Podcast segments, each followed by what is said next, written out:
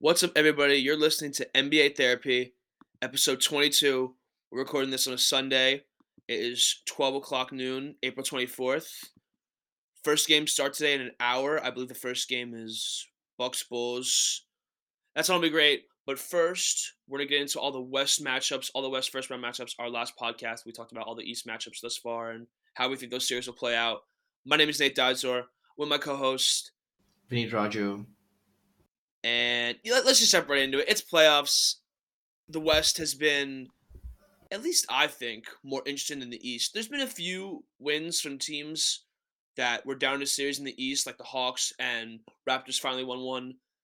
But I don't know. The these West matchups have been better to me, in my opinion.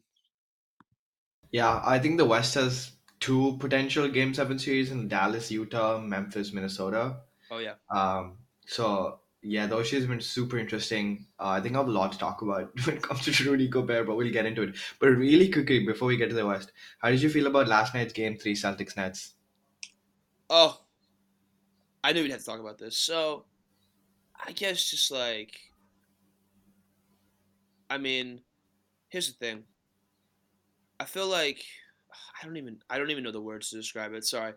I think that the first two games were definitely winnable, like I said in the like I said in the last podcast, and it was those winnings, those losses were so crushing because they actually were winnable. Last night's game went how I thought this would go, where the Celtics would just outplay us. They would it just like they would make us make constant mistakes. We fouled a lot because we're undisciplined on defense. We're not great defense. I the fouling. What was the fouling discrepancy last night? But I feel like the Celtics were fouling a lot less than the Nets. Well, I'm not. Yeah, no Kyrie yeah, five. It, yeah, I think the, five fouls. The entire first half, the Nets only had two free throws compared to like exactly yeah from game two and game. And one. by the way, some of the some of those calls were nonsense. Like some of the call, some of the fouls Kyrie picked up was just not fouls. When he had that block on Theis, that was clean as a whistle. Um, when there was that pass to Tatum, and then he was fighting for the loose ball, and it kind of got away from them. They called a foul on him. I, I didn't agree with that one. He had a few slaps on the wrist where it was just like, dude, like you have four fouls. Why are you doing that? But um, yeah, the Celtics are just outplaying us. Durant and Kyrie are really, really struggling. If you look at their shooting splits across the board, they're both at they both have like the exact same numbers for the series. It's kind of funny. They both had like 22, 5, and 5. And it's like uh, th- those players, I just I, I penciled them in for like 30 plus almost half these games. Like if you're getting 20 if you're getting not even 50 combined from those two, those offensive machines, then I just don't know how you compete with a team like Boston who has a chance to make a finals run. Rob Williams was back. Rob Williams back before Ben Simmons. That's crazy. And that's crazy. Really good in the minutes he played. I mean, what'd yeah, you see?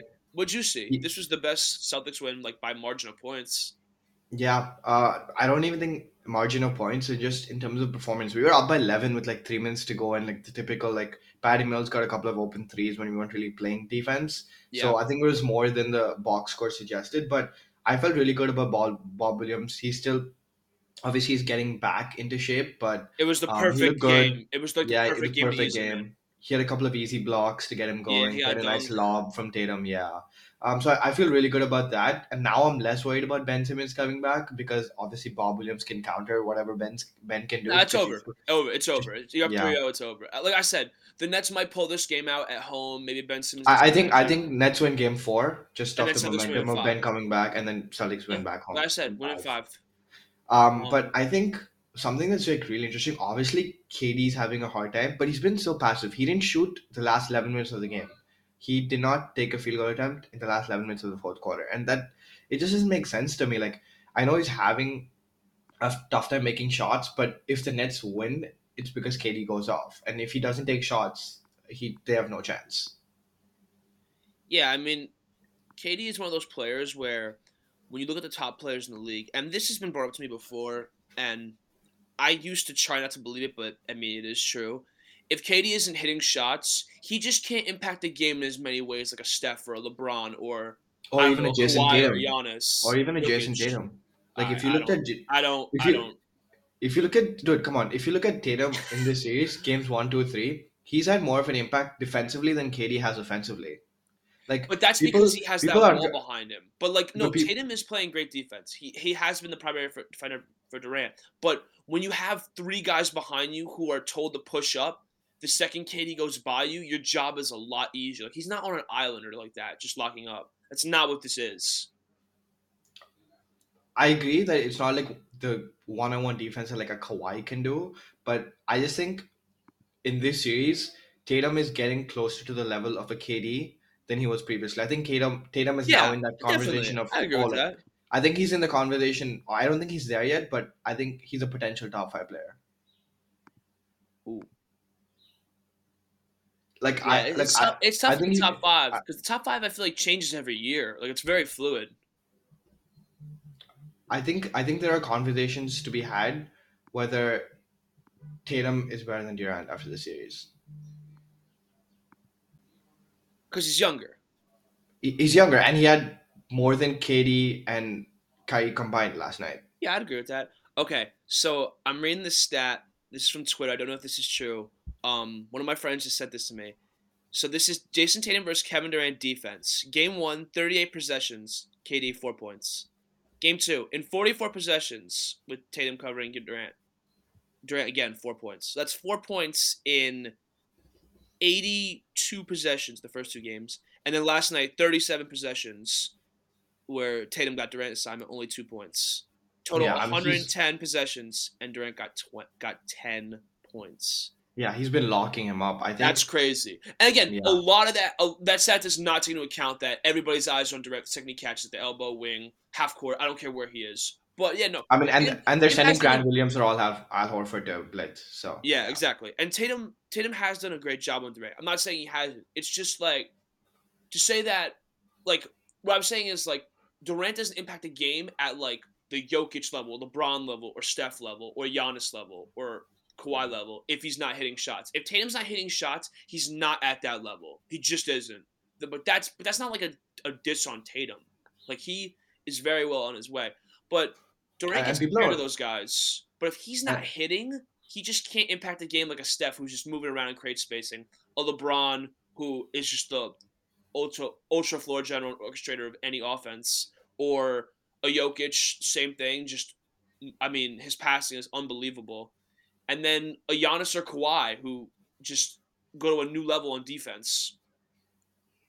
And I also think people aren't talking about this, but Tatum's passing has improved so much, even from what he was last year. Like he's hitting the open corner three ball so much more often, and I think that adds another dynamic because you can't just blitz Tatum and expect him to like hog up a bad two. Like he's gonna Agreed. pass out of it and get you a good shot. He took. I mean, you know, you probably know better than anyone in that first year and especially that second year, even some of the third, even maybe some of that third or fourth year, because Tatum's in his fifth year right now, right? Yeah, he's his, his Tatum's fifth fifth year. year. He's Yeah. um the Donovan Mitchell class, Ben Simmons class. Is that his class? He's Ben Simmons draft. No, right? no, Markelle he was in the he was Fultz, he was. Markelle Fultz, Lonzo, and then Tatum. Yeah. Yeah. So the thing with Tatum that's so impressive is that I mean, before he would take a lot of like of those fadeaway twos where it's like, what are you doing? Like go to the rim, go to the rim, go to the rim, and he'd be lowering free throws, and it was really weird because you feel like he had all the tools to get to the rim whenever he wanted, and now he's really put it together, and he can pass. He's become like like I mean that stat just shows one of the one of the better two way players in the league. I'd say definitely. It's not even arguable, and the Celtics. I mean, Tatum's not even their best defender, and we're talking about him as like one of the best, better two way players in the league. And what the, what the Celtics are doing is just incredible, and I applaud them. They're a better team than Nets. If it wasn't for Bruce Brown just getting those steals and running out in transition or hitting corner threes, we probably would have lost that game by twenty. points. How Maybe how 30. good has Bruce Brown been? He's I been saw- pretty damn good. I saw something hilarious. I didn't send it to you. I think this was from game two or game one. Probably game two because he was going off. Bruce Brown Googles in Massachusetts were up 2,150%. Did you see that stat on the broadcast? yeah, yeah, I did. I did. I That's did. hilarious. Everyone's probably like, That's who so is this funny. guy? Who is this guy? Yeah, he's been he's been on the only reason Nets have been able to stay in games. He's been really really good. And really quick on Bruce Brown. Last year, there was a lot of debate about Bruce Brown because I thought in that Bucks series he was actually amazing, but he had that one possession in Game Three where he kind of went for the game winner and he missed that. He missed a floater off the backboard, and he was supposed to give the ball to Kyrie. The play kind of got blown up, but he probably could have. Been, he probably could have been able to get it to Kyrie. Instead, he went to the hole and missed. And the Bucks ended up winning that game, which swung the series. If we win Game Three, we probably win the series, go up 3-0. And I still thought he played really well, so I felt like the criticism was a little unfair. I remember he played like 50 minutes in remember he played like 50 minutes in Game Seven. Like he was he was a very he was reliable, and I really liked having him. And then when the season started, he was barely playing, and I was like, "What's going on here? Why are we not playing this guy?" And then what he do? He was upset with his role, and he said he was upset. Like he didn't understand like what his role was and how he was able to just like what his role on the team was because he went from kind of being a starter in Game Seven and playing a lot to barely playing at the start of the season. And then as season went on, his minutes went up and up and up. After the last like 20 games, he pretty much started every game. And I love what he's able to do. He just put his head down and kept working. And now he's in, I mean, now he's like our best player. So I I I really have liked what I've seen from him. If there's any silver lining to this net series, to this net Celtic series, he's really played himself into a contract. He's only here for he's only on a year contract, uh, 44. I mean not 44. Sorry, like four million. So he's definitely played his way into a contract. He'll be an interesting free agent. He'll be an interesting free agent. I hope we can. I hope we can get him, but he's unrestricted. Bruce, come back. We need you. Yeah, I think I think you guys have to keep him. Um, I think it'll be really interesting to see what happens with Bruce Brown's minute now that Ben is back because I think Steve Nash wants to play Blake more often because he wants to get that size. And Blake was pretty good. I think he had ten minutes of game time as he had like Literally eight the points. second he went to the score table, I was like, Blake, Blake, Blake's at the score table. Like, oh my gosh, I got so Yeah. hyped because he was so good last playoffs. He was so Yeah. good after after Kevin, who was just unbelievable, and Kyrie got hurt. Harden barely even played. Uh, excluding Kyrie and Harden because they were hurt. After KD, who was obviously our best player in the series last year against the Bucks, I say the next two people were Blake and Bruce Brown. Probably Blake, then Bruce Brown, then Jeff Green would be somewhere in there. But Jeff Green got hurt too. And then after that, it dropped off. Joe Harris was horrible and unreliable. Claxton wasn't really giving us much. But yeah, the series is it's now over. We're down th- we're down 3-0. No team's ever come back. And this next team has showed me nothing all year. They're gonna be the team that breaks the zero and 143 record of teams that are down No, the- 3-0 the- playoff series. There's no chance. There- There's no chance. It, it's over. It's over. I think maybe the the Nets Nets. have if they have two great games, six games, but it's over. It's over. Yeah, maybe we'll see. But uh, yeah. Some I mean, some some serious questions are being raised about Kevin Durant and Kyrie. I don't want to be that guy, but if you look at the if you look at their careers without KD, without Steph, and Kyrie without LeBron, it's a whole lot of disappointments. I think I, s- I think I read this about KD on Twitter really quickly last uh, just to finish this conversation. KD has never won in his career except when he couldn't lose. Oof, tough beat for Kevin.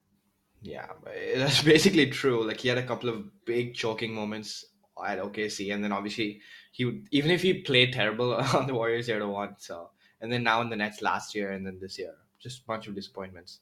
Yeah, I mean that Warriors team though, like they they did face some adversity. I mean, in 2017, I know they barely lost, but that Cleveland team they went up against, I've always said was better than the 2016 2016 team, and a lot of those games were close. It's just the Warriors were.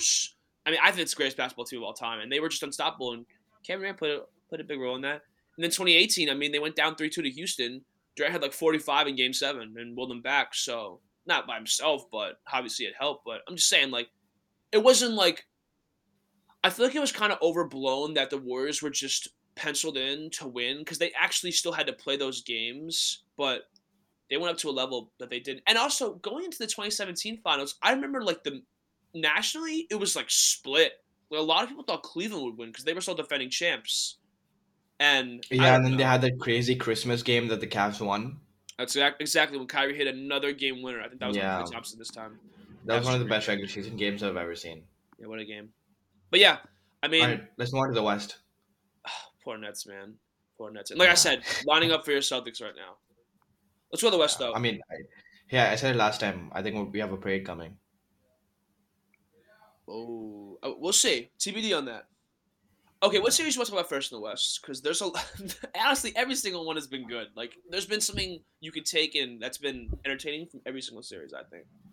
I think we just started at the top of the bracket because now this series is suddenly super interesting. Like Phoenix, New Orleans, it's like suddenly like very, very interesting. Yeah, let's talk about that. So I think what's so interesting about the Suns right now, and my Suns pick is looking really bad. I, I, I said, I said, I said I felt bad about it, but you know, I stuck with it. Still sticking with it. Um, Devin Booker's obviously out, hamstring injury. He's out. I believe there's no specific timetable, but he's out. I think this is he will be reevaluated in one to two weeks. Yeah. So let's just say it's it's hard to pencil in when he comes back, but here's the thing. And I am like debating what, what's interesting about this is that Devin Booker, I think, could and he is the Suns' best player.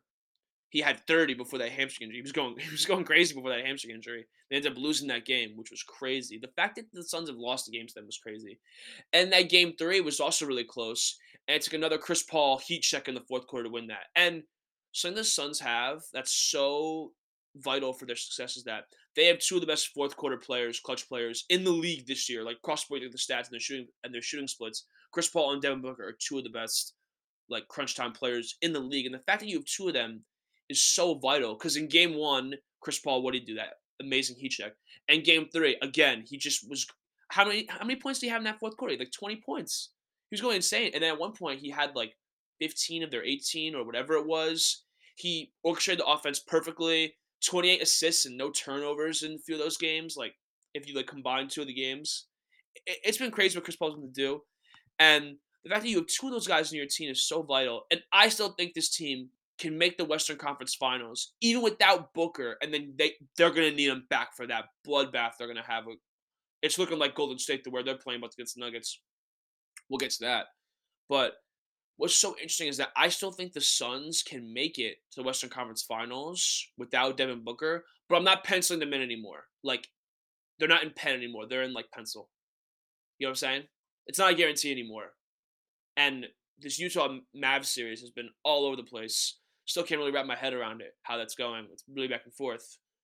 But man, it's it's gonna be really interesting. And even this Pelicans series is still going. What is you? Have you been surprised about this Pelicans series? I I really underestimated the Pelicans. I guess. Yeah, I I didn't expect them to even. I guess the fact that the games have been close, even with Devin Booker, is like so surprising. I think the most surprising is I think the step that Brandon Ingram has taken. I think he's now at that stage mm. where he can kind of just take over games and will his teams to wins. Like in game in game two, that performance was just unbelievable. Like thirty seven points, fifteen rebounds. I thought he was just unbelievable. Um, I think the experience of CJ McCollum has been huge for them. Yep. Um, like he's added not only an element to the offense, but I think in the locker room because they're about they were a very young team before this. Um, I thought he's just the right mix of like being able to contribute on the floor, but also giving that veteran experience. And I think this team is going to be scary when if Zion can come back healthy, this team is scary. That's the thing that's interesting about it. And I was talking about this yesterday um, with some friends. Is that the the weird thing is is that, and the weird thing, the weird thing about the Zion thing is that like, I mean, I mean, you've seen the videos. Have you seen those videos of him dunking? He's doing like 360 windmills or whatever he's doing. Yeah, but like, I but I think how can how are you not healthy if you can do that? But uh, if you if you watch those videos, as soon as he does that, he's like seems very like huffy puffy. Like he seems like that took a lot of energy out of him. It doesn't seem as easy as it used to feel for a high school Zion. Okay, that's fine, but I mean, the fact that he can even get up to that is crazy. And I've heard some rumors I don't know really what to believe, but I heard one thing that was really interesting to me was that there's, and I'm pretty sure you probably heard this too. There's disagreement between the team and Zion or Zion's people, Zion's circle, whatever. Apparently, his dad is like kind of overbearing, is pretty involved, maybe more than the team would like. Um, and there's disagreement that Zion is healthy to play. I believe the Pelicans think he's ready to play. I don't think Zion and his people think he is. He's done. He's not coming. Zion is not coming back at all this series, at all this season. I kind of feel like when they shut him down or whatever, they were just like, no matter what, you're just shut down. I, I don't think he's trying to return. You see what I'm saying? Like Ben Simmons, for all the whatever, at least it seems like he's trying to return, and hopefully we'll have him in Game Four. It still seems like the plan. The Zion thing is like, I don't think he even wants to come back like obviously we don't have access to the specific medical medical conditions in the day to day. Yeah. But I think if Zion wanted to, he could have he could have been back in like Jan or Feb. Really? I just think, I think he's not in a shape to be playing basketball. Like he just looks so out of shape. I think. Like I don't. I don't even think the foot's injured anymore. Obviously, I don't think it is because of the dunks we're seeing on Instagram. But like, he's just out of shape. Okay. And and imagine imagine if he did come back, got a few games under his belt, and he's and he's here for the series, and the Suns don't have Book, that's a different series. Like, oh my gosh, I, that'd been so much fun. That would have been that. That's a whole different series. If Zion's playing, and he's healthy. We just haven't seen him in so long. Yeah, yeah. I'm I sure think, Pelicans fans are losing their mind about that thing. Yeah, but I'm happy. Um, obviously, like it just again sucks for Chris Paul that one of his best players got injured again in a playoff series. But I think he's been though. doing like he's been doing a great job. Like he's been carrying that team, and I think as long as he's playing at the level he is, I think they're good for the first round. Yeah, so far only three games in. Chris Paul has 25 points, 13 assists for the series, shooting 54 from the field, 39 from three, 93 from three throw, basically 54 Point guard. 90. That's that's that's that's insane. That's insane. I mean, uh, Booker and Booker was getting Booker was pretty much doing what he was doing all regular season before he got hurt. So, uh, it's really interesting. I really, I guess, discounted how good the Pelicans would be. I thought this series would be a sweep. I thought it'd be over, and all the games have been close. It's really fun to watch. The Zion dynamic changes everything. My question to you about Zion: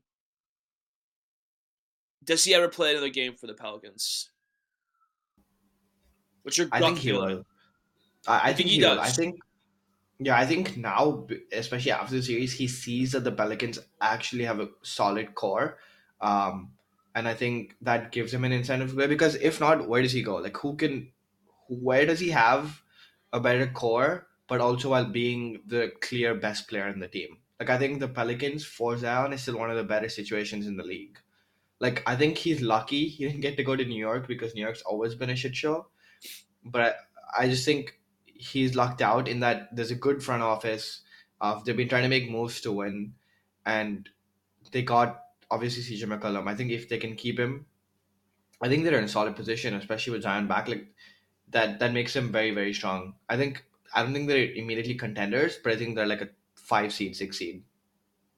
Yeah, and like I said, them competing is crazy. I just want to ask you this: What did you think of that Jaxson Hayes ejection? That was I don't really know. weird. Yeah, I, I, I don't know how I felt about that. the The weirdest thing about it was that okay, so if anyone didn't see the Jaxson Hayes ejection, and that was in Game Three, he got ejected around time of the second quarter, and they had momentum. It was either tied or they're up. A, they're up like five points or less, or down five points or less. Really close game, super close. They're at home. Got a lot. Of, they have a lot of momentum because the game was really close, and him and Crowder were saying some stuff to each other, and then rebound goes and Jaxson Hayes has this weird look on his face and basically kind of shoves Crowder to the ground. It looks like he just kind of shoved him on the rebound. Crowder gets up and is like, "What the heck, dude?" Like runs over almost to like kind of square up to him, and then Mikal Bridges runs and holds him back. The Suns coach comes out, holds him back, and they ended up they ended up giving Jaxson Hayes I can't remember it was called like a double flagrant, and that means he's ejected or whatever it was. Cause and the ref had to explain why. So they said that he had like malicious intent and that he wasn't going for the ball and that he put his shoulder down. It was really weird. And then Jaxson Hayes was gone, and he was kind of. I mean, it was a it was a big thing. The, the guy was out there, and just take him out of the series was big. I mean, Ayton was Ayton's been eating all series. He he gets whatever dunks he wants, especially when Chris Paul gets in the lane. That's the surest two points. I think that it was right. I think that it was the right ejection, but it's just so crazy. Like if this was the 80s or 90s, that'd be like a normal foul. Like the, a, a, guy, Yeah. a guy got shoved. He he shoved him. That's what happened.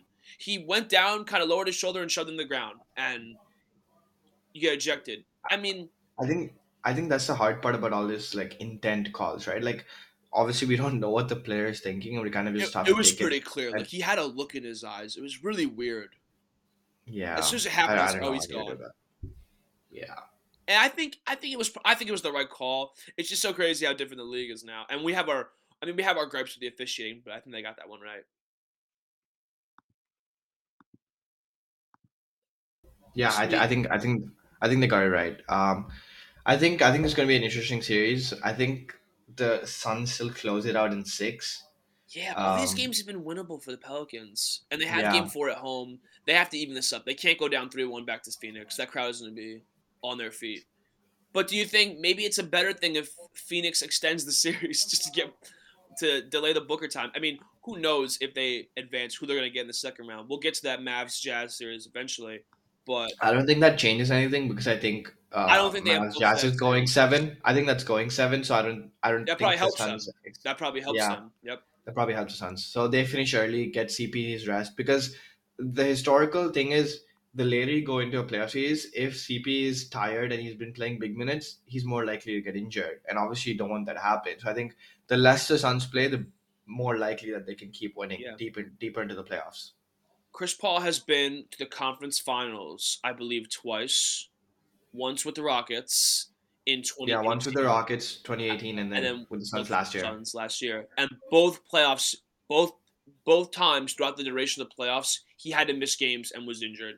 In 2020, mean- in 2021 last year it was a shoulder injury, and then in the Rockets series it was what was it, like his knee or his lower leg, but he got injured in Game Five of the series. CP3. CP3 has missed time in every playoff series ex- since 2014. So That's 2015, crazy. obviously Spurs, he missed the first two games of the Rockets where they choked. Um, 2016 he was hurt. 2017 with the Rockets he got hurt. 2018 with the Rockets again he got hurt.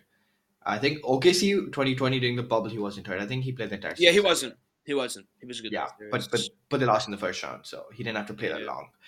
So so they the Suns don't want to play CP that much. Mhm. They want to win the series early, fast, get done with it, give their guys some rest, and then just see who they face. And like you said, Brandon Ingram, CJ McCollum. I thought they were really. I thought they were. They played kind of questionable in Game One, and it was, the fact that it was still close was a big sign to me that they didn't play that great in Game One. I thought, and they still were able to win it. And they've really come alive in these later games, and they've been a big reason why the team's always in these games. And I mean, they have a good team: Valanciunas, Larry Nance, Jaxson Hayes. Not the worst big man in the world. Herbert Jones, great defender. It's been interesting. He's been really good this series. I've enjoyed it. Good for the Pelicans. I didn't think they put up this fight. I thought for sure the Clippers would be in this spot, and I when the when I found out the Pelicans made it, they won like 36 games all season, where the record was. I was like, wow, this team really makes a playoff. They don't deserve it, but I uh, the CJ McCollum thing has really invigorated things, and I discounted the fact that if you look if you look at their team pre the McCollum trade after, they're a different team. They are better. They they have been a different team. When the season started, they were just abysmal, and I don't give them. I don't give them enough credit for turning around. Do you want to move on to the Jazz Utah? I mean Jazz Maverick series. Yeah, we could we talk about the Jazz Mavericks series, and it's funny. I said this after the first game or game two. I, I said this after game one. I was like, I said to myself, I was like, this is gonna be my favorite series to watch, just because it's very defensive. I feel like a lot of these, a lot of the games have been very low scoring, like 100, 103, 199 type scores. The game, that game yesterday was just out of control. I, I don't even, I don't even know what to think of that series. Um, and also that series has a lot of role, a lot of role players, like a lot of my guys in that series that I just I've enjoyed watch, watching. I don't know, I have this weird attachment to Royce O'Neale. I've always liked how he plays. Dorian Finney-Smith, love that guy. Danuel House doesn't really play much, but I've always loved House. Loved him on the Rockets. Just, I feel like this series is. I feel like this series is made for me. Plus the Luka thing where he had. It's like, will he come back from the injury? And then he was back in Game Four, and they actually lost that game. That drama over it. I, I, think for me personally, this has been the most fun I've had watching a series. And like I said, it's low scoring. I, I love series that are defensive battles. I didn't know if I was getting this in this series. The biggest thing that stood out to me is just how the Mavericks supporting cast, i.e., Jalen Brunson and company, have performed without Luka. I mean, I it's cra- it's crazy how good they've been. I, and you're asking guys like Brunson and Dinwiddie, notably, to do things they're probably not qualified to do, to be one in, to be to basically run an offense in a playoff game, and I mean they've been doing a job. Brunson for the series is 35 and five, on 48 from the field, 41 from three. What 30 points a game? Really? That's crazy. Yeah, he's been he's been unbelievable. Yeah, and then I think I think I think Luka coming back actually could have hurt them like just a one game because obviously Jalen Brunson obviously has to play more off the ball and stuff. But I think game five, the Mavs will have a better game plan. And I also thought I know the defense was still ramped up in Game Four, but I actually thought Luka coming back hurt their defense because I thought their defense was Yeah. so good in the first three games, Yeah, yeah. and especially and the Jazz have a great offense. But I mean, look at these scores: 99, 93, 104, 110. I mean, Game Three is probably the exception. Game Three was a lot of control, and then last night 199. These are these are. I mean, personally, I kind of I like when playoff games are like this a little more when it's a very tight battle, and every bucket feels like it matters more than it does when teams go on these stretches where they get shut down for four minutes. And there's just there's so much there's so much to unpack in this series. I think that I think that, like I said, the Mavericks supporting cast has been most shocking to me. Brunson's been playing out of his mind. Dinwiddie, although he's not shooting the ball well, I still feel like he's make I feel, I still feel like he's not doing a terrible job, and that he's still giving them production. Maxi Kleber, every time that guy shoots a three, I feel like it's going in. Oh my gosh! And that's Dallas has been shooting the lights out this series. Like all these games that they've won or that they've been able to, or they they've barely lost. The games they've they've lost, they've I mean they've become they've been inches from winning it. It's they hit they just go on these stretches where they just rain threes down. Reggie Bullock, same thing. Finney Smith loved how he's played. I just I love guys like Finney Smith who don't need the ball. They can shoot.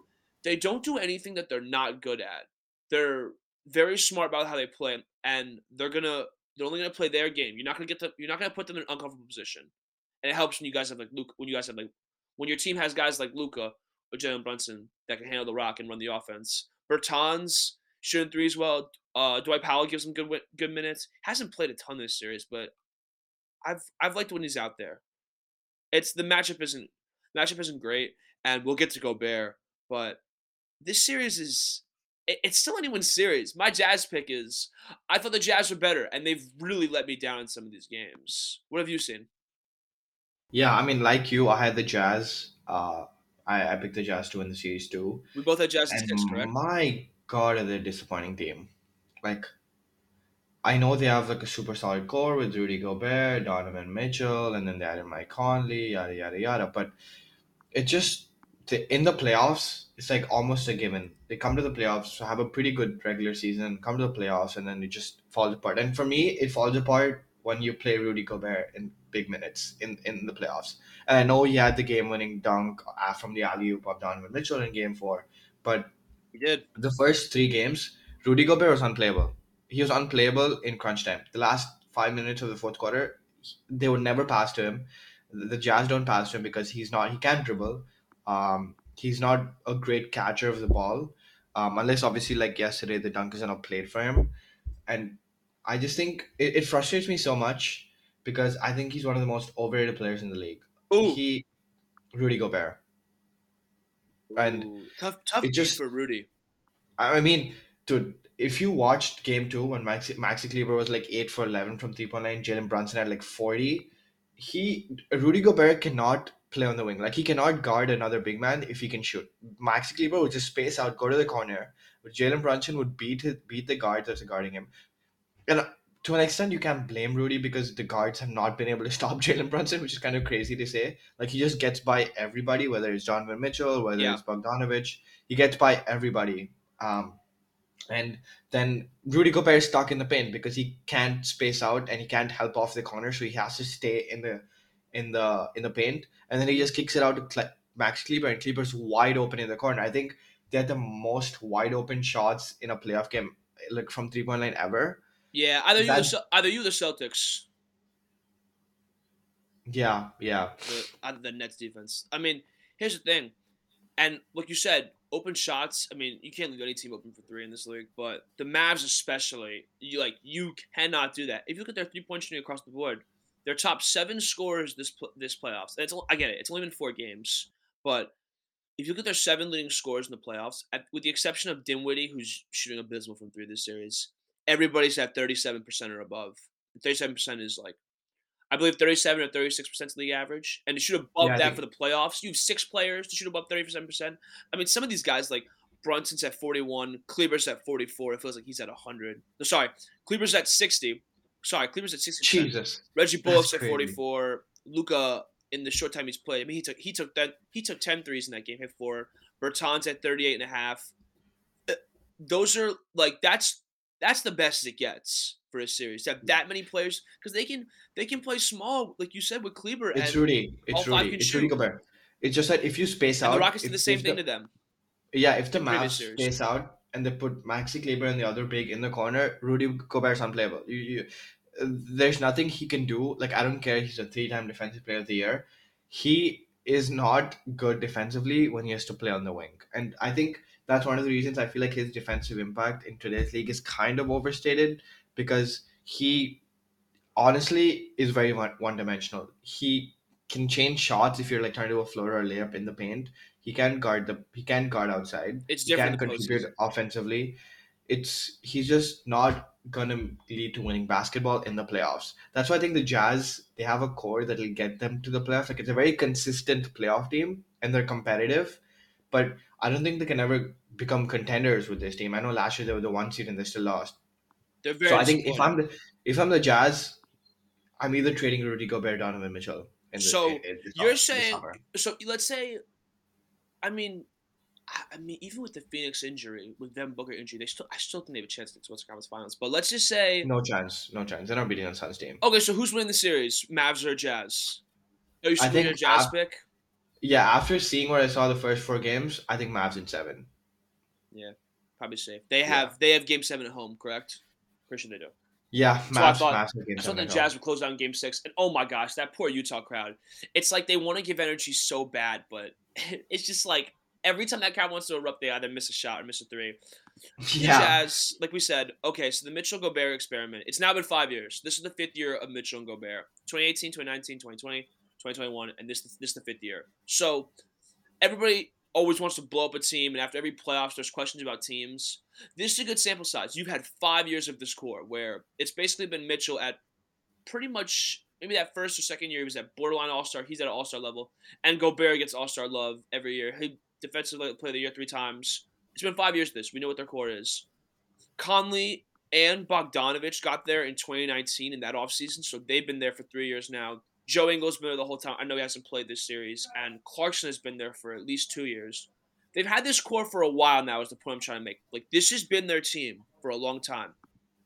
And let's go through their let's go through their playoff record. 2018, they have that awesome series with OKC in the first round. Mitchell's the best player on the court in some of those games. They get out there in six games. They beat Russell Paul George. Like this is great. They've done really well. Um, next series, they lose to Houston in the next round because it's a horrible matchup. They torch them. Gobert gets on the court. Fast forward to 2019 playoffs, and the Jazz once again have a great regular season. Mitchell takes a step, losing the first round to Houston. Same thing, they lose in five, and it's a horrible matchup. Like I said, um, again, spotlight on Gobert's defense. They space out Houston, one of the better three point shooting teams in the league. 2020, that's that bubble playoffs where they have that insane series with Denver, blow a 3 1 lead, end up losing in seven and Conley has a shot that just just rims in and out, and they lose that series. Heartbreaking. Mitchell is unbelievable that series. I mean, go go look back at some of the bubble series, and you think, what, what happened here? I mean, Jamal Murray and Mitchell averaging like so they averaged like forty game, forty points a game for that series. I think Mitchell literally averaged like thirty nine for the series. Last year, twenty twenty one playoffs, first seed, first seed, one of the best offenses and defenses in the league across the board. All the stats favor them amazing season. First round, they beat Memphis, took care of business. Uh, they lost some. They, it was in six, I believe, but they took care of business. Memphis put up a fight, and then you get to round two. They had a back and forth series with the Clippers. Kawhi falls down, and then they lose game six. Clippers go on like a 45 and 10 run. What they do, they go five out, space it out, get open threes, hit their shots. And again, Utah falls out. Second time they made second round. So two times second round, two times first round. And now we go to this year, 2022, and this is the fifth year of this experiment. And I don't think anyone's saying this team will get the second round. I mean, it's not over yet.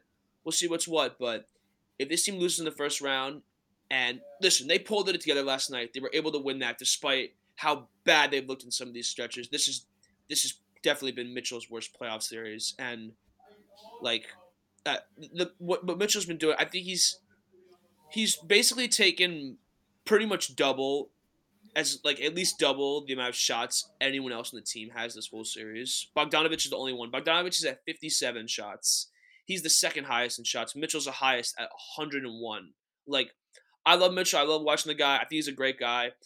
I mean, I, I love him in interviews. He seems like such a nice guy. You see the videos of him where he's meeting fans and he takes the beats off his head and puts on the fan's head and walks away. Like, that's awesome. He's a great guy. I, he's probably, he means a lot for the city. The city loves him there.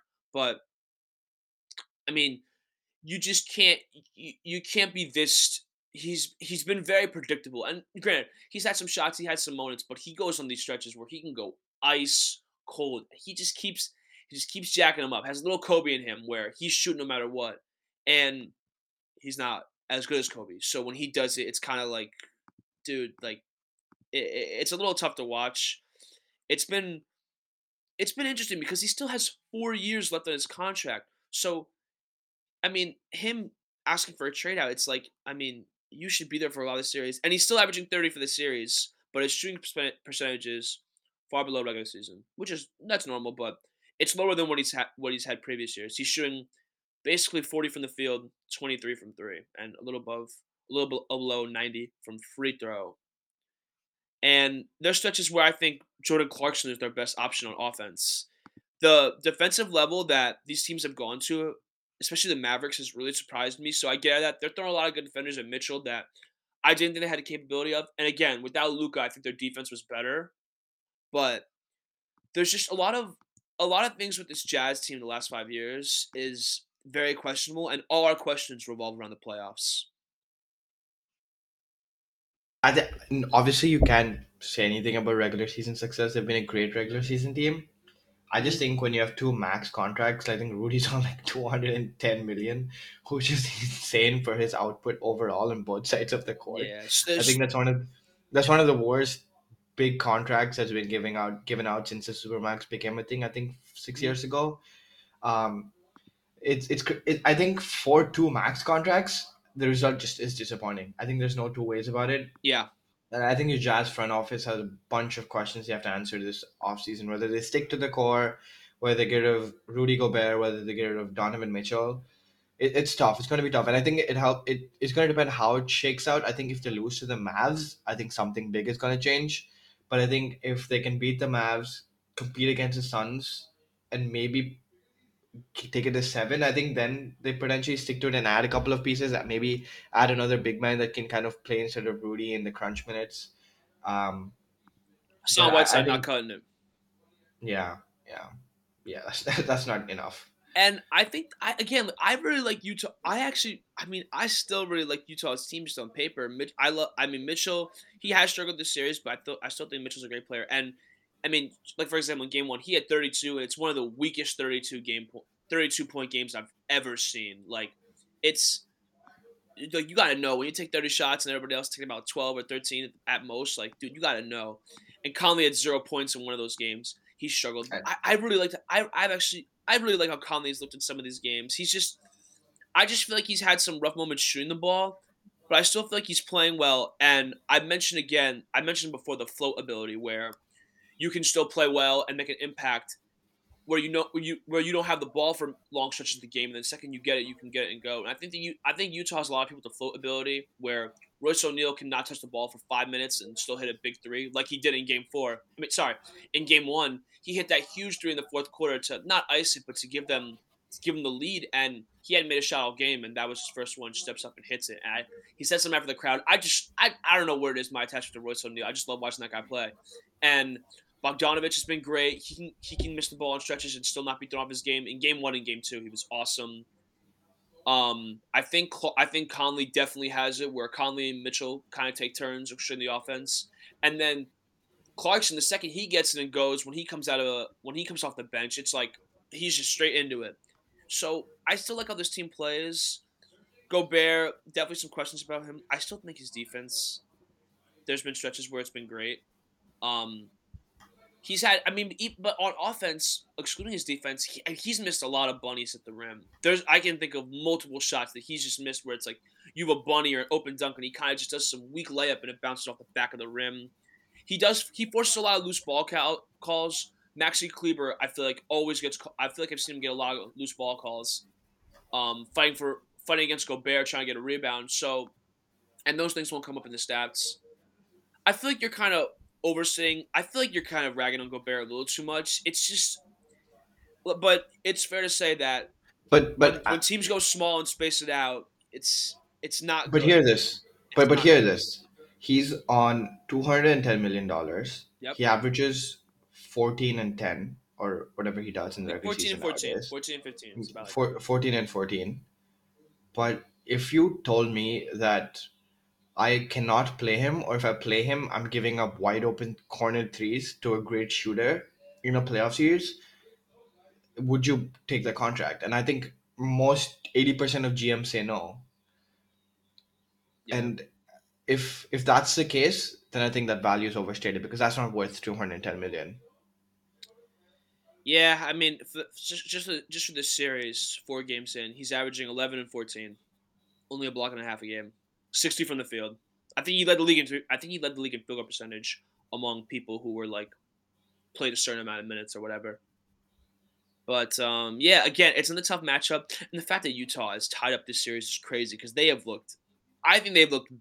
I think they haven't looked like Utah in pretty much every game they've played. The only the only game where I really liked how Utah played, and how they fought, was game one And and and, and where game would they be four. without? But they almost. I mean, they were dying to blow game four, and then yeah, the Mavs kind of outdid them. and they're so lucky. Bog Bogdanovich has been massive for them. Crunch time, like he's been taking over Yeah. games. Um, he's been really really good for them. That was a great pickup. Yeah, no Joe Ingles, but no excuse. They missed Luka most of it, and I just I had no idea that Dallas' supporting cast was going to do this. They've really shocked me, and I gotta say they've they've really impressed me. If among the many things that have impressed me, this playoffs. Normally, every playoffs, there's a team that emerges that you don't think is to happen, and I picked Utah. I think Dallas was favored until the Luka injury, but I still felt like even with Luka healthy, that the Jazz to figure them out, and I, I just loved how that I, I just love that team how they played all season. On paper, it always works, but five years in, and again, if they have another playoff disappointment, if the sample size is this much with this core, I it, it's probably safe to say Gobert and Mitchell gets moved. If Gobert gets moved, it's only to appease Mitchell. If Mitchell gets if Mitchell gets But where do if you Mitchell where do gets you moved, move they might get both. They might both get removed. Yeah, but I think if you keep Mitchell, you have to give up. You probably have to give up Bogdanovich. If a team wants to eat that Rudy Gobert contract for his impact, you have to give up a bunch of pieces, and then that kind of defeats the point of keeping Mitchell because Mitchell needs a Yeah. good big man. He needs a bunch of shooting wings. He needs defensive wings. I, I think trading Gobert is pretty tough in this market. Yeah, I don't know. It's gonna be. It'll be interesting to see how the Utah Utah will have the most questions of many of the top five teams in each conference, like just Yeah, seating yeah. wise. They're gonna have so many questions to answer this offseason. Yeah, no Joe yeah. Ingles, like I said, but again, no excuse. They, they they traded Joe Ingles to the Portland Trailblazers. That's what I mean. Like after he got injured, Yeah, yeah, yeah. They gave him up, and So he's they even- they don't trade him if he's if he's healthy. He's a free agent. I mean, he can come back. I guess they can sign him. Yeah, we'll see. But Yeah. I, you're right. Dallas is probably my Utah pick does not look good. Dallas is probably favored to win this series. Luka only played, I think, 33 minutes, 34 minutes. He had 30, 30 minutes, 34 points. Yeah, he, he, had, he had 30 points. He had 30 points in the game. He shot really well, and I feel like he could have played way better. Is the scary thing. So once Luka gets Yeah. going, there's there's no one on, there's no one that can stop him. And with the way Mitchell's playing, Mitchell can't match points with him. Utah Utah just get not getting enough offense out of their guys. With it has been, and Dallas's defense is Yeah. really tightened up. Dallas's crowd, Dallas's crowd will bring it in that game five. And I don't want to say whoever wins game five wins the series, but because I think whoever wins game seven or the closeout game wins the series. That's how it works. But I hate when people say that when it's like whoever wins game five wins the series when it's tied up. Like no, I think whoever wins whoever wins the fourth game, whoever gets their fourth win wins the series. But it, it's gonna be interesting to see how it plays out. That game five to me can go either way. Dallas probably favored, but I'll I'll, I'll still th- I'll still stick with Utah in six. Phoenix, yeah, wa- um, Phoenix watching the series very closely. Yeah, Phoenix is. Uh, But I like that. I think- I like that in both these series, and uh, pretty much every series in the West except for Golden State. We will get to Golden State, where I don't know who's coming out of it. I think I know who's going to win each series, but I'm not sure. Like it's still debatable. I still don't know. In the East, I feel like I don't know. I feel like I'm pretty confident every team that's coming out of the series. yeah, I think the first round is more obvious in the East than it is the West. Yeah, yeah. Agreed. All right, so let's move on to Warriors Nuggets. Oh yes, the word. So Jordan freaking Poole, man.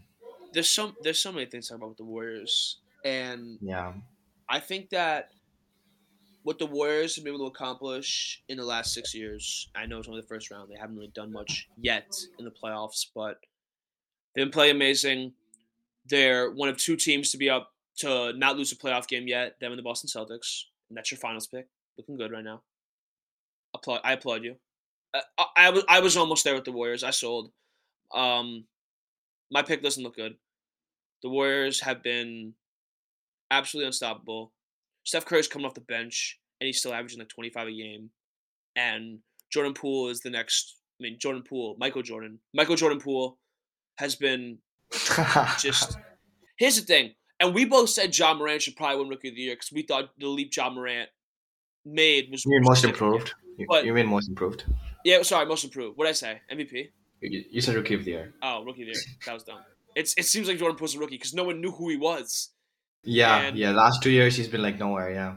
He is. I don't want to overstate things, but I think something special is happening with Jordan Poole right now. He is unbelievable. I don't know how the Warriors did it, but they got a, a light Steph Curry. He's Steph Curry light.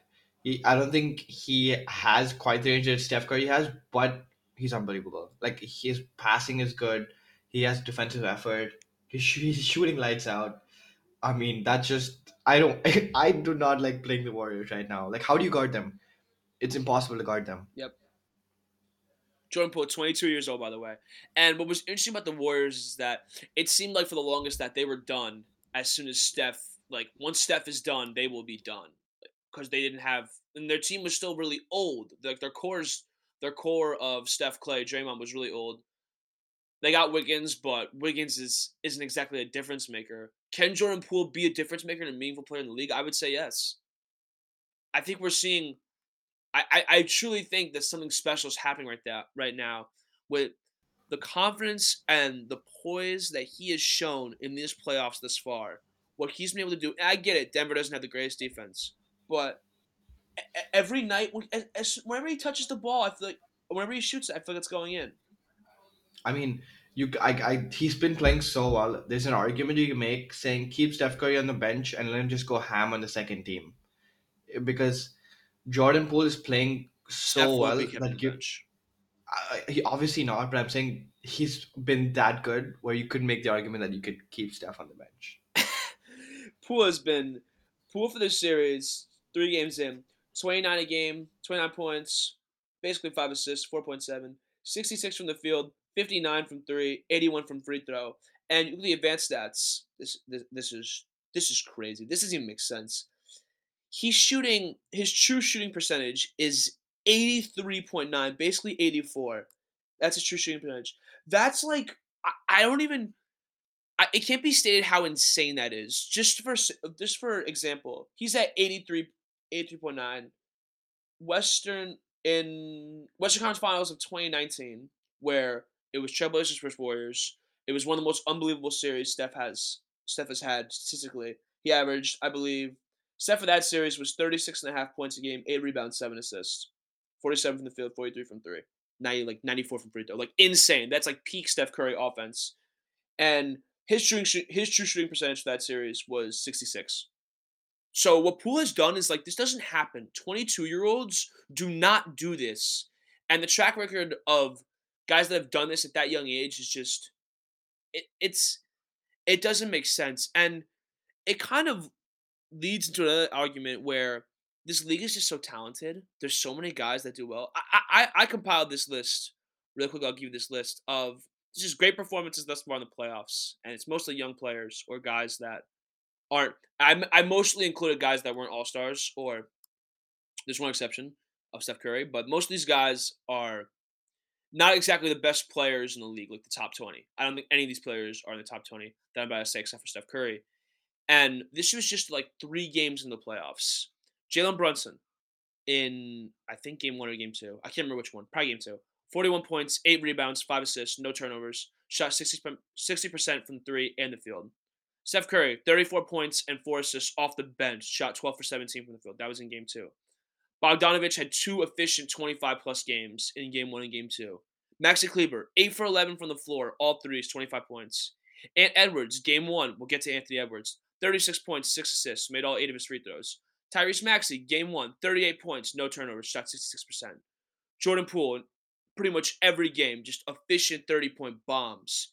And Duncan Robinson, 27 points, shot 9 for 10 from the field, 8 for 9 from 3, and he played like 23 minutes. With the exception of Steph Curry, who came off the bench and played like 25 minutes in that game. This is insane. And it just goes to lend that this league is so talented now. The plethora of young guys that are competing and playing at a high level in these playoffs is incredible. I've loved it. And I think it's really added to the parity we have in this league where most eh, pretty much almost all these teams have difference makers and guys that can just go off for 30 in a night and you wouldn't even know. It's crazy. Yeah, it is. I mean, Jordan Poole adds a dynamic when you have obviously the Death Star lineup, as people are calling it now, with Draymond Green, Andrew Wiggins, Poole, Steph Curry, and Klay Thompson. And Jay, Draymond uh, Green definitely looks more like himself this series. Oh my God, he's been doing an unbelievable job on Jokic. I know I mean, Draymond Green. I mean, Draymond Green is doing such a good job, and Jokic is still dropping thirty-seven. Yeah, That's like Jokic, Jokic is still is. Jokic is still getting his numbers, but I feel like the Warriors are doing a great job containing him. I feel like Jokic is getting very frustrated. He looks very Yeah. tired. Um, he got ejected in game two. Seemed incredibly frustrated, and he doesn't have much help. And he doesn't really have much help, and they're not really giving him much. I mean, it really. And we we said this before. Their two through eight sucks before the playoffs, and Yeah, it's definitely had a huge play in the series. I mean, look at Steph, their best player. He had a horrible first game. He shot it horribly, but it didn't matter because of their because of the rest of their team. And it was a pool party. He was going insane. Yeah. And the, spa- the Splash Brothers have a pool pool party now. it bothers me so much that they moved from Oracle. I just Yeah, oh my god. It's Oracle to with Jordan like- Poole would have been so unbelievable. and also Oracle is just such a cool name for an arena. Like it's Oracle. I just I love that name. But I mean, whatever. Chase Center is much worse. It screams. I mean, so did Oracle, but it just screams rich to me. I don't know what it is. Just I just feel like everybody there is wealthy, and a lot of the diehard fans I feel like can't afford tickets, which is that's just how it is in the league sometimes. But the level they've gone to, and the consistency the consistency that the Golden State Warriors have shown ever since pretty much 2013, where they made the second round, had that awesome series with the Spurs, and kind of put everyone on notice, like, oh, the Warriors might be something. From 2013 on, it's mostly been excellence, victory, backs against the walls, and coming back. That team has faced so much adversity. These guys have been through it all. They're battle tested, yet they're still they still seem hungry. Their fans are some of the luckiest basketball fans in the world, and I'm so jealous. I really am because it, it's truly magical what the Warriors are doing right now. Every game, It is. it's just It they go on the every game they go on these runs where they hit eight threes in eleven possessions. It's awesome, and they're a tough out for anyone. And they're so fun to watch. They're so fun. to Oh my watch. gosh, it's incredible. And Klay Thompson, Klay Thompson's been a little more. He's kind of been back to where he was. I think for the series, he, for the series, he's 22 a game. He's shooting it pretty well. Like we said, Draymond Green's been invigorated. Wiggins isn't really doing much, but he's in a comfortable role. Wiggins doesn't have to do anything. He's not qualified to do, and you ha- you have you you're afforded that luxury when you have Steph Cur- Steph Curry and Jordan Poole running your offense. I mean, even it- Steph coming off the bench, he's getting 25 a game for the series. I mean, an all-star starter is like the fifth best player on a team. I'll take that any day of the week. Yeah, That that that team is so deep. Yep. What they what they have done is incredible. And by the way, just on Jordan Poole's true shooting percentage, which is at 83 right now, the league average is about 57, 56. So if you go above 60, it's pretty good. If you get above 65, like Steph Curry, you're in like a different level. But 83 that doesn't happen. Like it's it, it's like a glitch. It's like averaging 50 a season. It's it doesn't make sense. Or 50 And it's not just the shooting. Doesn't make sense. He's had some. His passing has been unbelievable. Like the, his passing opens up so many more shots. Like he obviously yeah. has those two really nice behind the back passes to Klay Thompson who was cutting. Um, it's just been and Klay Thompson has been quietly great. Like you don't notice it. He drops 27. Like that game three, they had yeah. I think Thompson at 27, Poole at 26, Steph at 27.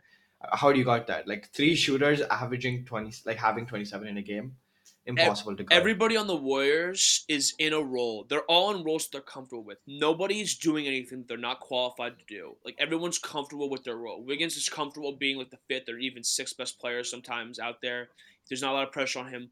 Poole has shown more confidence than so many guys. The poise he's shown as a 22 year old, it's unbelievable. Steph Curry is comfortable in almost any situation, especially right now how it's been. Klay, you don't you don't need 30 or 28 a game from Klay. He can do his thing. He can play off ball. And Draymond anchor the defense. It's all coming together for them. It, it really is. And what they've been able to do this series has been amazing. They all pull for each other. It seems like when it, it seems like they don't care who scores as long as the shot goes in. It's they're they're showing all the signs of something coming together. And this is what I said. My prediction: if it comes together for the Warriors, they are the best team. Like the Warriors have the highest ceiling of any team, and I think we're seeing it. I, again, I know it's the Nuggets, and they're probably one of the worser teams in the playoffs. The fact that they even got there is to testament to how great Jokic was all season.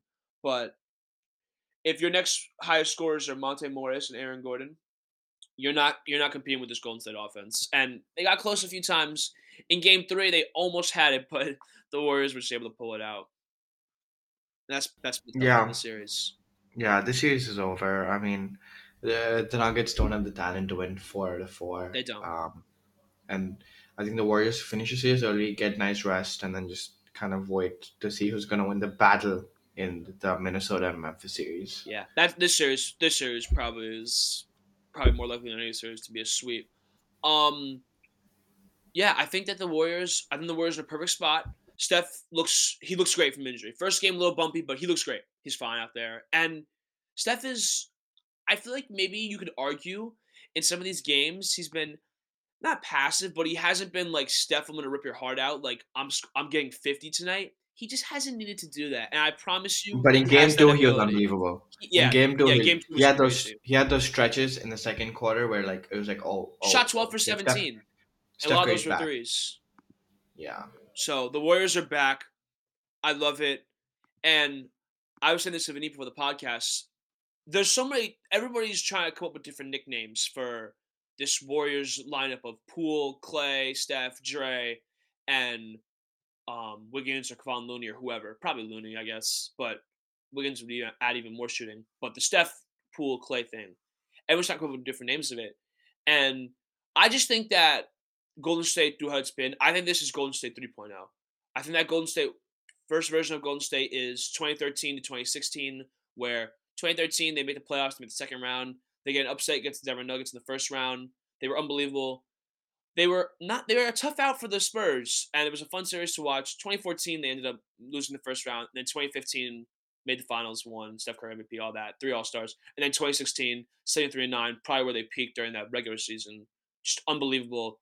Blew a 3 1 comeback to the Cavs, but one of the most incredible teams that we've ever witnessed make a finals run. And then you've Golden State 2.0, where they looked unstoppable, and that's basically the Durant Warriors of 2017, 2018, and most of 2019. And then 2020, it was tough. Golden State, Steph Curry was injured. They were one of the worst teams in the league. Last year, they had Steph Curry, but Steph Curry, it was kind of like a Jokic thing where he wasn't getting much help and it wasn't really going well. The team wasn't playing that well. They ended up just losing in that play in. It was a tough season. Steph Curry uh, almost won MVP. And then you have this series. You have this. Golden State's become a contender again. Klay is back. Draymond's here. Jordan Poole is the successor of the Warriors franchise. It seems like to Steph Curry, and this is Golden State 3.0, and they will be a contender for this year, probably next year, and maybe maybe many more years to come. I know Steph Curry. Steph Curry isn't exactly as young as you think. I believe he's oh Steph Curry 34. Steph Curry is 34, 35. He's 34 years old, but I still feel like he can get up for at least three more years to the level, including this year, to the level you need him to be at to make a finals run. And like I said, those fans are some of the luckiest basketball fans in the world. It's it's incredible. yeah, and I think I'm so jealous. this this Warriors 3.0 that you just named them, they look just as scary as the 2016 Warriors. I mean, They've shown it so far in the playoffs. because if you replace Harrison Barnes with Jordan Poole, that is an infinitely better shooting team, Yeah, literally. and it's it's scary. It's scary. And instead of Festus Ezeli, you have Kevon Looney. Yeah, I think I think the only way is like Andrew Bogut was huge for those Warriors teams. I think they kind Yeah. still miss that presence of a regular old school big man.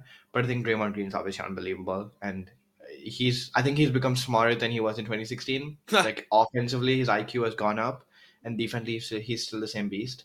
So I think there's a dynamic to this team that the 2016 Warriors did not have. Mm-hmm. By the way, and, if you look at the NBA betting odds to win the finals, Golden State is now favored. Celtics are two. Boston is sorry no. Celtics are second best odds. Phoenix is third. Milwaukee and Miami are four and five respectively. Then Philly six. I, Memphis seven it drops off. Dallas. I don't want to be that token Boston guy that keeps bringing up his team whenever he can, but I think we're seeing a parade. we'll say TBD on that one, but we can move on to the last series. Yeah, let's move on. Um, I think this is also a very interesting series. Minnesota Memphis. It's been a fun I series. Mean, two also, and we kind of discount this going into it. Two of like two of the highest scoring offenses in the league. Young teams where young teams are three of the best young players in the league. Normally a little drop off defensively in young teams. So I mean, we should have known we were getting these shoot we were getting the type of shootouts we're getting in this series. Yeah, I mean, KAT was unbelievable last night. He was, he's, I think, I don't know if this is like the um, Patrick Beverley impact, but he's playing angry. Like he is mad out there. Like he's screaming at the refs. He's screaming at himself. That bothers he's screaming me. at everybody. That bothers me. I and love it. Like if that brings out the best in his game, I'm all for it. I guess it's just, I don't know. I said this. I, I thought of this after when I was watching that Jazz, that Jazz Dallas game, the very first game one. It was the first game of the playoffs in the schedule just in the first quarter, I think I saw seven player, seven different players raise their hands at a ref and say, "What was the foul?" They just complain, complain, complain. Towns is embarrassing with some of the stuff he does, where he's just constantly complaining. He's he's just falling all over the place, but he's besides himself when they call a foul on him. And every time he fouls, it's a foul. And I, I get it. He's played well. Now he hasn't been perfect at some of this. He's had some stinkers for the series. No, I mean, game the game three was a collapse of all collapses. Horrible. He, for this series, he's twenty one yeah. and ten. He's shooting it, but he's shooting his shooting percentage. His shooting percentages are great. I think I think he's done a good job. I think that this has been good for what you'd expect of Karl-Anthony Towns. And like we said last night, he was amazing. They they were, it almost blew it, but he was he was really good last night. And the Timberwolves have done. I'm not gonna say I predicted this, but I thought the series would be close. I didn't think though that we'd be heading back to a game five, and now it's it, to me it's a toss up. These teams are just I, I don't know what I'm getting game for game, and it's classic young team syndrome where very there's some high inconsistencies, but this game five is going to be a bloodbath, and Memphis's crowd better bring it because it's anyone's game to me. Anyone's series. I mean, if if you really look at every single game, Minnesota over all the games has been a better team. I think they've had the lead for longer amounts of time. They've just been a better team. Obviously, the game they, collapsed they was totally unacceptable. Blew game three. They totally blew. Yeah, I mean, if if they, I just think Minnesota doesn't need to change much. They need to keep playing the way they're playing, and don't let D'Angelo and Patrick Beverley take bad shots. Like Patrick Beverley was taking fadeaway threes with a dude guarding him like why why is Patrick Beverley taking those shots? There's other shots he should be taking that does not maximize the team's chances to win. By the way, Pat Bev getting booze, getting yeah. booed immediately in Memphis was hilarious. I was like, this is, uh, this is what the level we're at. We're booing Patrick Beverley. Boston crowd must have, must have inspired the Memphis fans. He got he got booed instantly. He touched the ball in game one. That's so funny. That is so funny. How is Patrick Beverley inside your head? Like, how does that happen? Oh, he's he's up there. I mean, Patrick Beverley's in like in everyone's. He's such a freaking instigator because you know how it is. And then he had that run. Um, what game was that? What what game was that in where he had that run where he scored like he scored some points really early? I think it was game two. Game two. It was game two. Where he scored he scored points for them quick early. That dried up real fast though. He was yeah. like over 8 to end the game. Yeah, it did, but just like when when he's like doing a celebration, he's doing the head taps. Yeah. Like it's it's hilarious.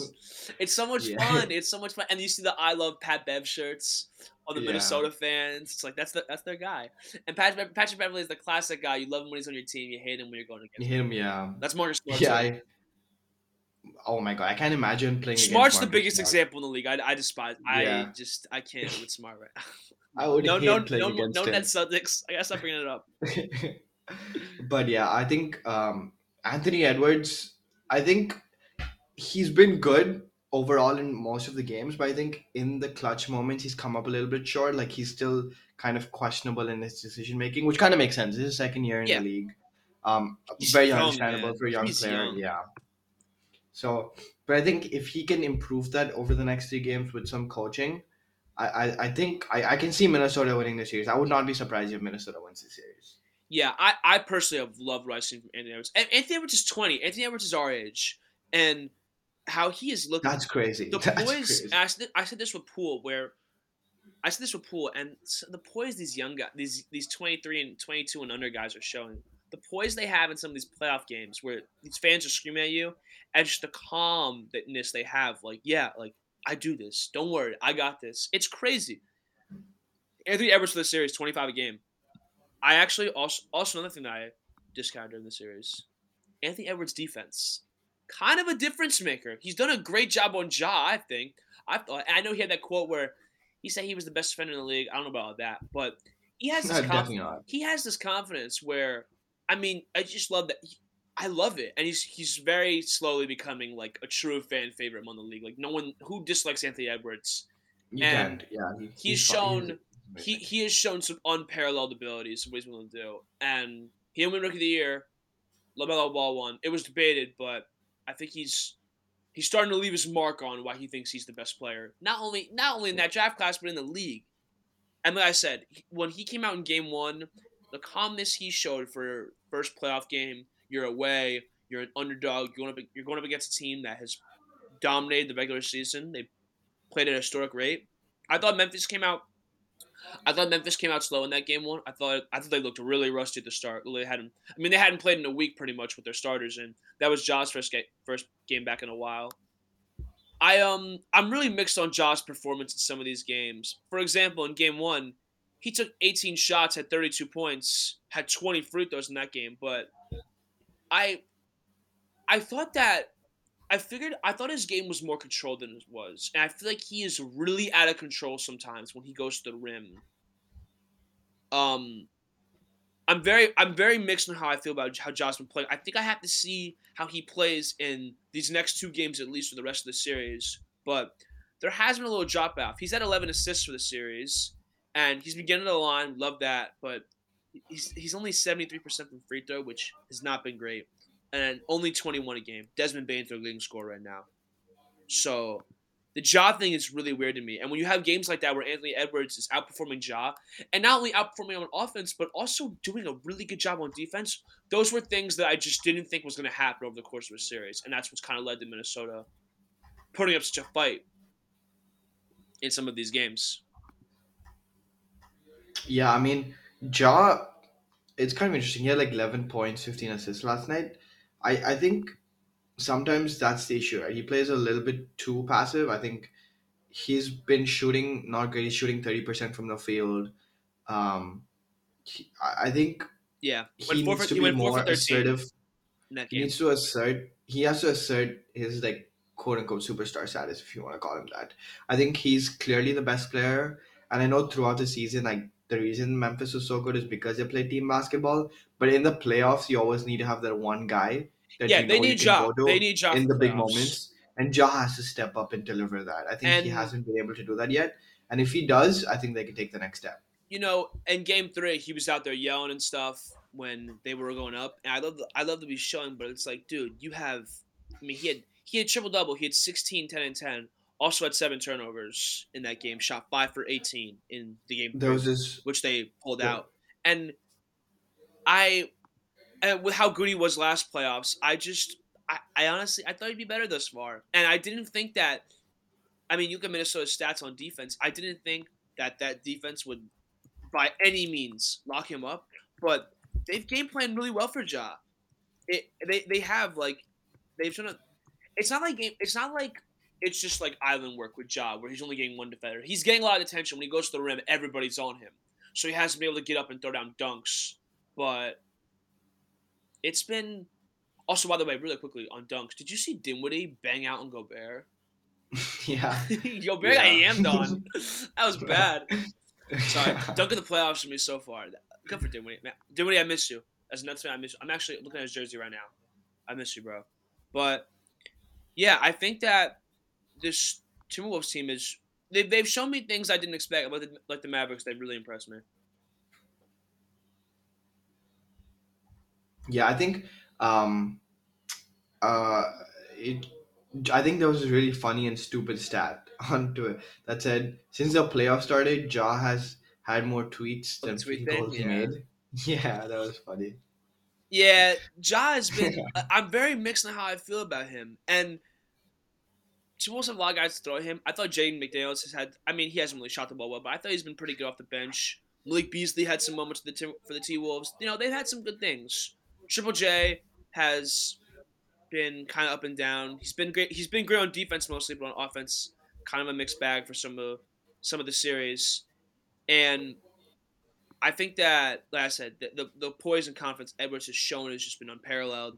Towns has really had Towns has really done a great job. But my thing with the Tim, my thing with the Timberwolves is that I just didn't expect this. I think that for the series, they're three and one or 4-0 against the Grizzlies. Pretty sure they won their regular season series. Didn't know if that would matter. Didn't think that would matter as much, but they have. I mean, if Memphis loses this after the regular season they've had, I don't want to start questioning like Ja already because he's so young and this is only his second playoff series. Like hiccups are gonna happen, but man, that's tough. Especially when you get the Timberwolves, who was like not the easiest team, but it was it was kind of like a matchup. was like okay, like they're okay, they'll survive this. And also D'Angelo Russell. I mean, in game one and game two, he was horrible. He's finally woke up and he's come to play. In game three, I loved how he played. I know they I know they blew that game, but and, He and was he was four, not he wasn't great down the stretch, but Yeah. he's been good overall. I, I yeah. really love some of the decisions. I literally love some of the decision making he's been made been making. He not that he's Chris Paul up there, but he's shown a good ability to probe around. I mean, another X net. A lot of a lot of X nets been featured in these playoffs, and D'Angelo Russell has like in game one and game two, he was just horrible. Finally, he's he's woken up and he's been playing like it. But he he's also shown not a maybe not as much confidence Anthony Edwards, but I know he hasn't shot the ball great across the series, but he's shown a playmaking ability and ability to get the ball where he needs to be and get the ball to his spot, most importantly, that I feel like we kind of forgot about ever since that Nets series where he was that Nets season where he was an all star, best player on our team the whole season by far. He was awesome and he would had he there were games where he would just torch people in crunch time and it was one of my favorite years, maybe my favorite year of watching the Nets as a fan was that first year. I mean, was that last year before Kevin Durant and Kyrie got there? Not that I have, not that I hate. Yeah, with the Kevin Jared. Dudley bench celebrations every time you guys were three. That was a very fun team to watch. Yeah, and I remember, I remember going to that game four against Philly where that huge fight broke out, and it was incredible. Jimmy Butler got ejected, so did Jared Dudley. But when Jared Dudley hit that three and started yelling at Ben Simmons, I thought it was the best thing ever. And guess what? We were booing Ben Simmons out of the building, and now look where we've come full circle. Ben Simmons is now on my team, and I'm Yeah, begging Yeah. him to play. Kind of funny how that works out sometimes. But I like what I see from Anthony Edwards. Like I said, Patrick Beverley. I mean, uh, regardless of the stats, I love his energy out there. And classic, like I said, great when you, great when you have him. Hate him when he's not. Malik Beasley, Jaden McDaniels. They're two very different players. I think they're, I think they're good player. Those are good players off the bench. I like that as a one and two guy off the bench. I'm not mad at that. And Jarred Vanderbilt, I thought has been pretty good. He's out there for long, long stretches, but he knows his role. He only does things that he's good at. I like what we're getting at. I like they've been getting out of him. And like I said, the Timberwolves are shooting it kind of like the Mavericks, maybe not as well, but they're shooting it really well. One of the one of the better offenses of the league. But yeah, the Timberwolves have been incredible. I can't say enough about them. The Grizzlies have been a little disappointing thus far. I still think they could win this series, but there's no way we're picking them to get past Golden State, right? yeah, no chance. Uh, the the Warriors team, I think it's just a bad matchup for them. Agreed. That's all I got on the Timberwolves Grizzlies series. Anything else you want to say about that series? No, I think um, Anthony Edwards has been super surprising for a second year player. I can't see anybody else that young having such a big impact in a playoff series like he has been. Good for him. Um, Man. I'm really ex- I'm really excited to see what KAT does over the next couple of games if he still plays angry like this and what he can do, what his output's gonna be like, or whether he kind of is. You know, sometimes the players are super angry and like actually makes him play worse. Mhm. I, I wonder if he can kind of reel it in and um, I, am excited to see what happens in the series. It's very exciting. Yeah, and also one more thing about Anthony Edwards, really quickly. His handle is just way tighter than I thought it was. Normally, young players are a little out of control, and like I said, I think Ja has been a little out of control. Anthony Edwards, like his handle was just so tight. I didn't think he was. I didn't think he was that good of a ball handler. It, it's whenever he has the ball, he's not getting ripped. He can get to his spot. He can get his shot off because he's such a big guy. But he can the way he can move. I mean, uh, he's been very impressive. And this series and the Jazz series, Jazz Maverick series, not up at two two. Game five. Those game fives would be incredible. Yeah, I think we have some great games. In. What a playoffs it's been. Yeah, it's been great. Well, thank you everybody for no, listening. No we will be back sometime next week. We appreciate everyone listening, following us. And yeah, that's all I got. Thank you. Bye.